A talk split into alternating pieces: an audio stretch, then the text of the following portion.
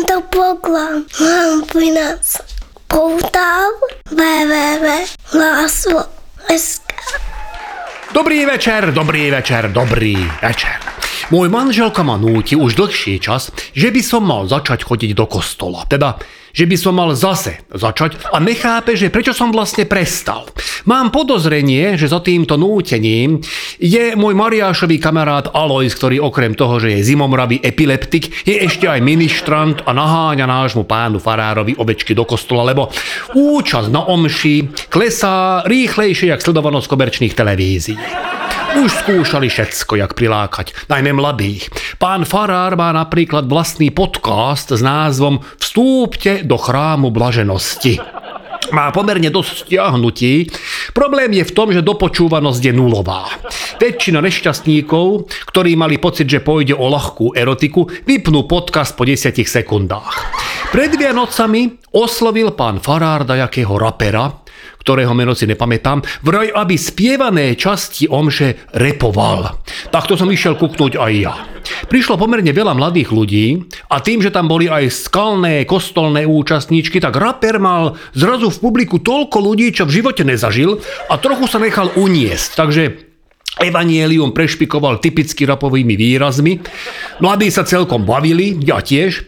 Babičky už menej a po omši sa išli pána farára spýtať, že kto bola tá svatá madafaka. Lebo tu vraj raper spomínal dosť často a oni o nej napriek tomu nikde nenašli zmienku. Ani v starom, ani v novom zákone. Na ďalší týždeň, keď už raper nebol účastný, tak už mladí neprišli. A ubudlo trošku aj z tých babičiek, keď zistili, že madafaka nebola svatá ani náhodou. No, Um, ako tak ešte zafungovala akcia Svaté príjmanie podobojím, čoho sa zúčastnili najmä teda chlapi, čiže aj ja. Takže vlastne teraz, keď nad tým dumám, však ja chodím do kostola pomerne často, neviem, čo má Ildiko, aký problém. Omša prebehla celkom v pohode, ako teda nerátam, že všetci chlapi nervózne poklepkávali nohou, že kedy už bude prijímanie, rovnako ako ja, ani oni moc do kostola nechodia. A už sme tak jak si zabudli, že prijímanie je až na konci celého predstavenia. Epileptik Alois, ktorý ministroval, navyše zdržiaval, lebo on je aj zimomravý, ako už som spomínal, a vždy, keď takto vošiel do kostola, tak ho zatriaslo od priev Evanu. A tým, že v ruke držal zvonček, tak furt zvonil. A veriaci furt vstávali z lavíc a potom si zase furt sadali, keď zistili, že ministran zvonil nechtiac. A on zvonil asi tak trikrát za minútu, lebo chlapi, ak boli nervózni, že kedy už budú nalievať konečne, tak furt chodili fajčiť von a furt otvárali dvere. Až kým im to pán Farár nezakázal to fajčenie vonku, ale tiež si tým nepomohol, lebo začali nenápadne chlapi fajčiť dnu. Aj sa im celkom darilo byť nenápadný, lebo tým, že kostol nemá na energie, tak tam bola taká kosa, že para išla od huby všetkým.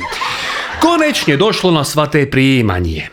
Komplikácie nastali, keď vysmedená krčmová zberba išla na príjmanie aj trikrát za sebou. Problém bol v tom, že predtým neboli na spovedi, čo zásadne odporovalo všetkým cirkevným pravidlám, ale úplne najväčší problém nastal, keď došlo víno. Tá časť kvázi veriacich, ktorí doteraz každú nedelu trávili v krčme, kde však bolo treba za alkohol platiť, tak tí sa domáhali ďalšieho deci omšového a bezradný pán Farár darmo namietal, že na príjmanie možno ísť počas jednej omše iba raz. Keď už nezaberalo nič, tak zahlásil, že chlapi neblbnite, ja už fakt žiadne víno nemám, všetko ste vychlončali. To však na rozbehnutú partiu alkoholikov ako argument nezabralo a žiadali farára a neskôr aj Alojza, aby načapoval do krčaha vodu a premenil ju na víno. Pán Farár v zúfalstve pokúsil o zázrak, ale jediný, kto mu ho potvrdil, bol Alois, ktorý tvrdil, že to, čo je v krčahu, chutí jak originál francúzske chardonnay ale zvyšok osadenstva s tým nesúhlasil. Jediné, čo táto inovácia príjmania podobojím priniesla, bola lokálna epidémia chrípky. Lebo všetci pili z jedného kalicha a ako prvý samozrejme pán starosta, ktorý podľa neskorších zistení prišiel na omšu s horúčkou 39,2. Nikomu nebolo divné, lebo klepalo od zimy všetkých rovnako, tak ako aj jeho. No, ale keď o udalostiach tohto dňa dozvedel pán biskup, ktorému prináleží naša diecéza, zakázal nášmu farárovi akékoľvek inovácie. A tak chudák Alois nemohol robiť nič iné, len naliehať na manželky s hlbokým kresťanským cítením, aby mu pomohli dostať do kostola nás, barbarov. Neviem ako v iných manželstvách, ale u nás moc presviečacích argumentov Ildiko nemala. Vyhlásila napríklad, že ak nepôjdem do kostola, nebude žiadne ťuťu muťu. Ale to pre mňa bolo skôr vykúpenie ako trest a veľmi rýchlo to uvedomila. Skúsila ešte vyhrážať tým, že mi nebude variť.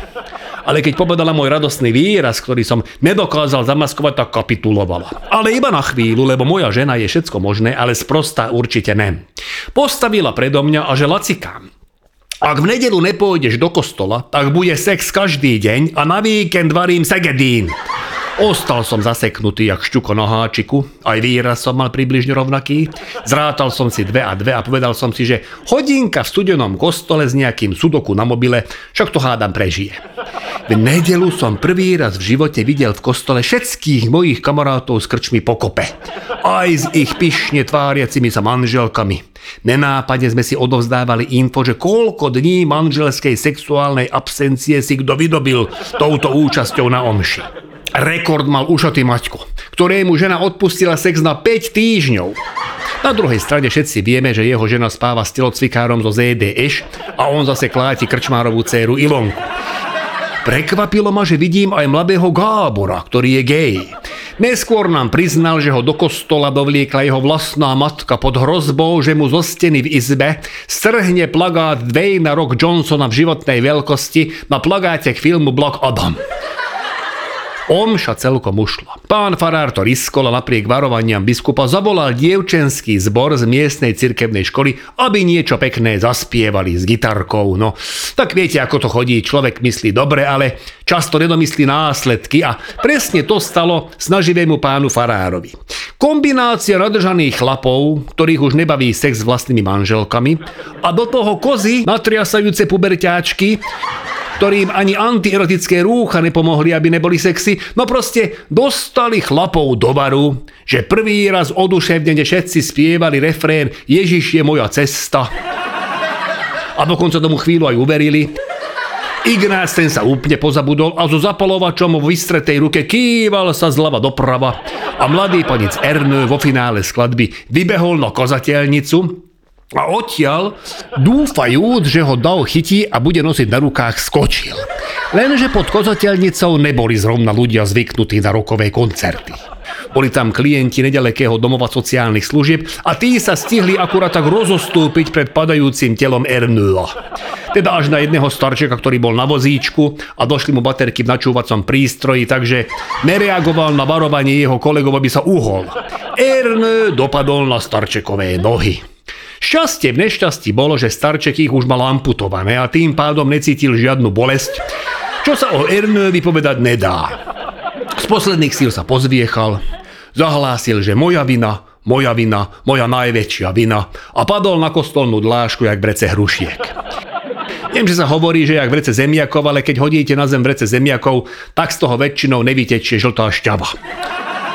Omša bola ukončená skôr, ako došlo k svatému príjmaniu, čo bolo možno aj dobre, lebo však vieme, ako to tu chodí so svatým príjmaním u nás, nemáme s tým dobré skúsenosti, najmä ak sú omše účastní chlapi. Ernő to prežil.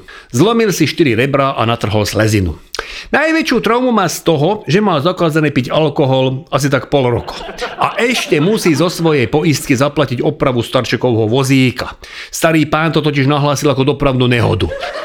Čo zase nikto sa mu nečuduje, lebo verzii o rokovom skoku z kozateľnice by asi nikto neuveril a umiestnili by ho chudáka nem nazad do domova sociálnych služieb, ale rovno do Cvokhausu.